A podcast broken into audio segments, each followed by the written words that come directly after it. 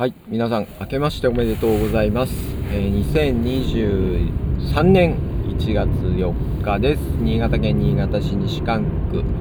福井集落にあるかやぶき屋根の古民家佐藤家を拠点に活動する地域編集者ライターの唐沢頼光がお送りする種まきラジオです。はい、明けましておめでとうございます。えー、今年最初の収録で、えー、このラジオ自体がね、ウェブラジオ自体1年、えー、続いた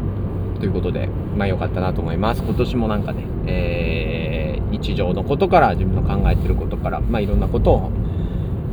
音声という形で記録していきたいなと、えー、思っています。はい、えー、今日からに、えー、1月4日からですね、仕事始めの方も多いと思いますが、皆さん年末年始はいかがお過ごしだったでしょうか。えー、私はですね、私事ですが、あの薪ストーブ生活が、えー、始まりましてですね、まあ、薪ストーブというですね嗜好品というか完全に趣味の、あのー、暖,、熱、暖房器具が我が家に、えー、導入されましてですね、えー、そちらを使いておりました。でえー、と12月29日にこう火入れというかですねあの薪ストーブ屋さんが来てくれてこう使い方とかですね火を初めて入れる、えー、のをしましてですね。とかだから293031で、えー、1月の123とえー、っとですね。まあ丸1日つけてたわけではないんですけれども、えー、結構暖房の主力暖房として、えー、薪ストーブを使ってました。えー、いやーなんかやっぱり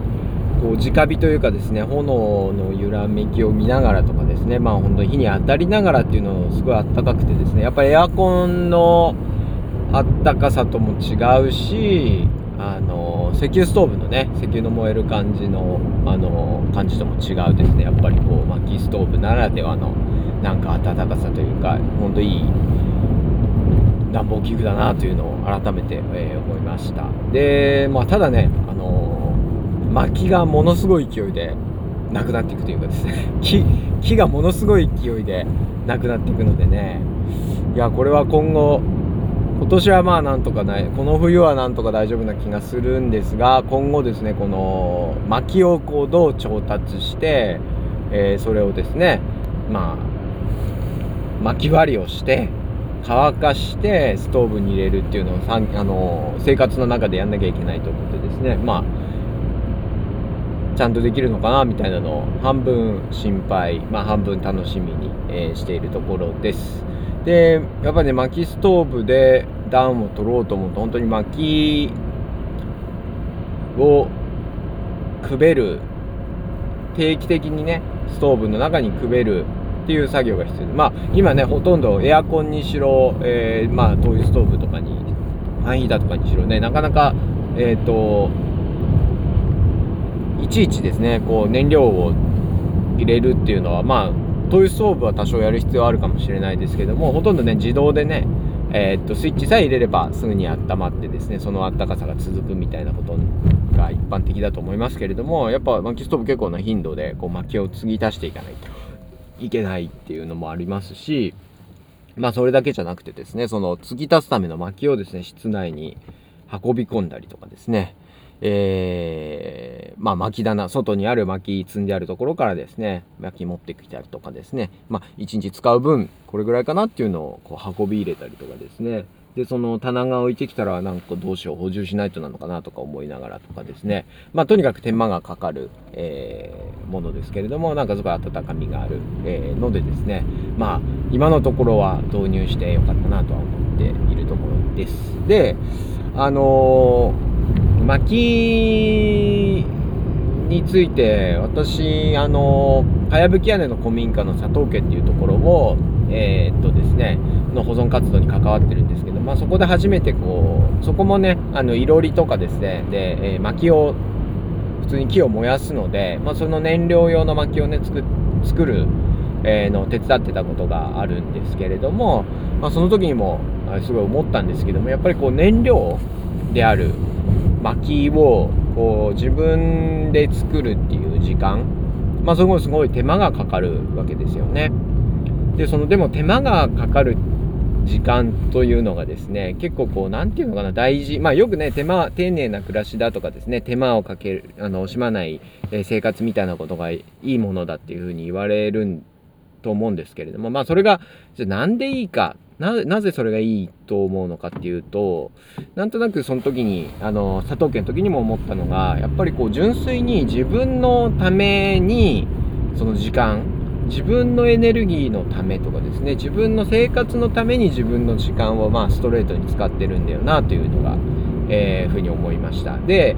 えー、っとまあ学生の人とかどう思うかわからないんですけれども社会人になってみてね働いていて思うのはですね、まあ、仕事をするっていうのは基本的には他人のための時間を過ごしているというかですね、えー、お金をもらう仕事っていうのは誰かの代わりに何かをしてあげることですよね。まあ例えばその介護もそうだし子育てとかもそうだしまあ観光とかもそうなの何でも何の仕事もそうだと思うんですけれども誰かの代わりに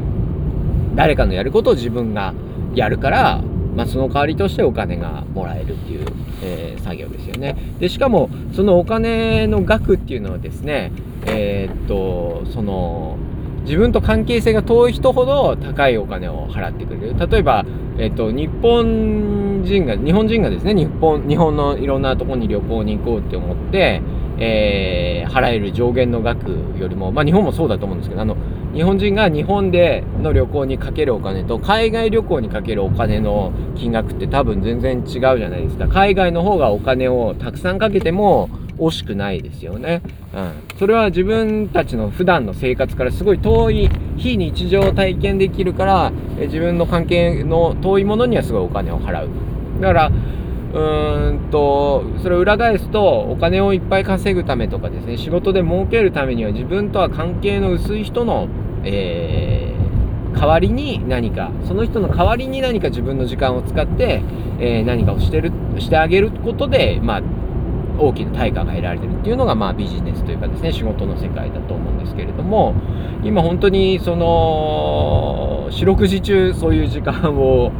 持ってる人っていうの多いと思うんですね。まあ、コンビニ自体も24時間空いてたりするんですけれども、で、誰かの代わりに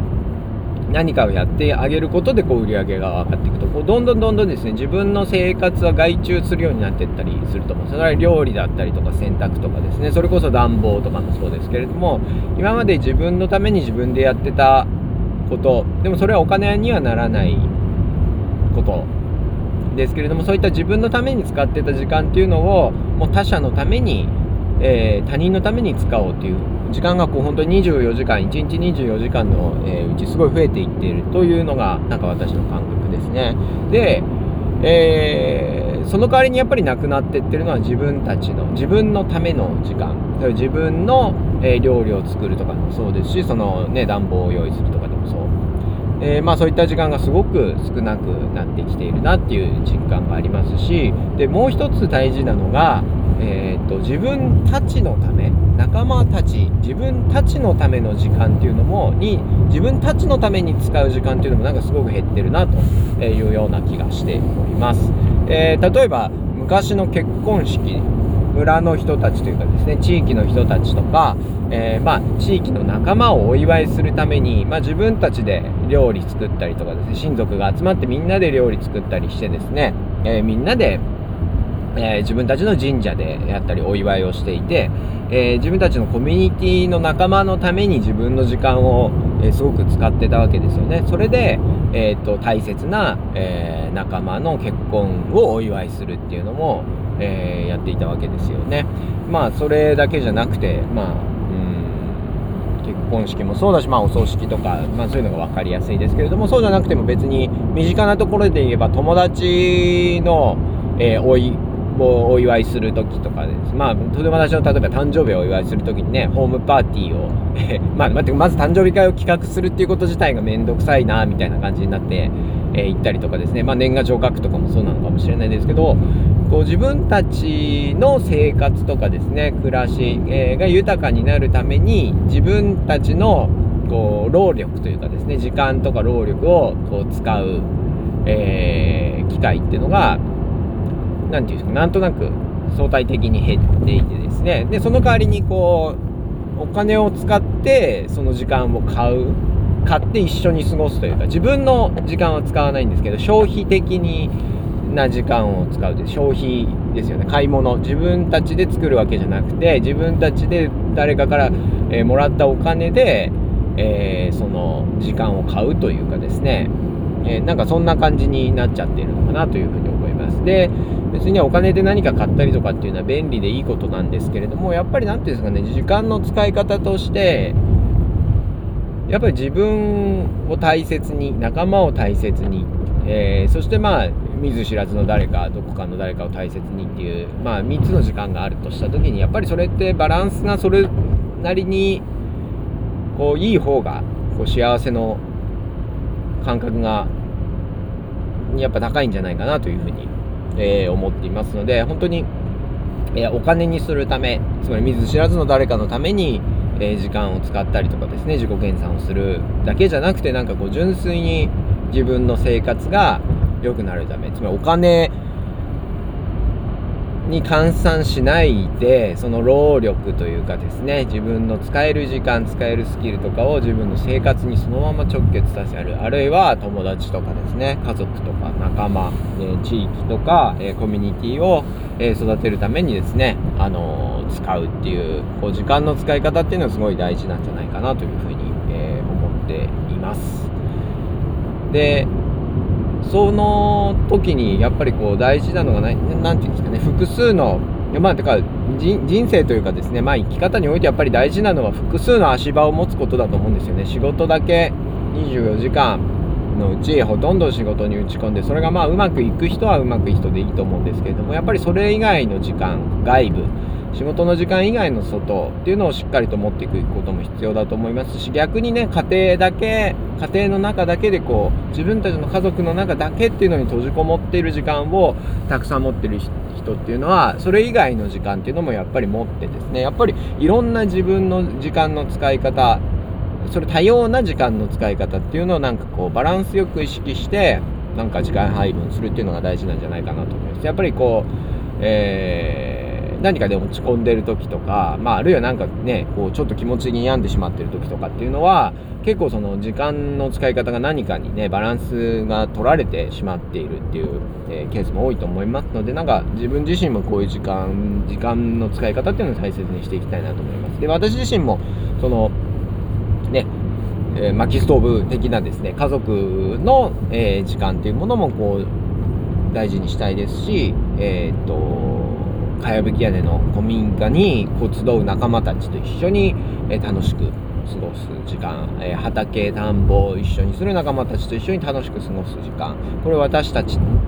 の何て言うんですかね。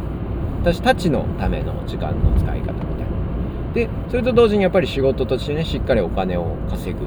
部分の時間。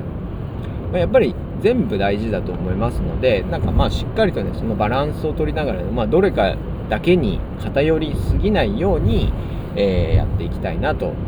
ふうに思っています、えー、皆様ぜひ今年なんか時間使い方何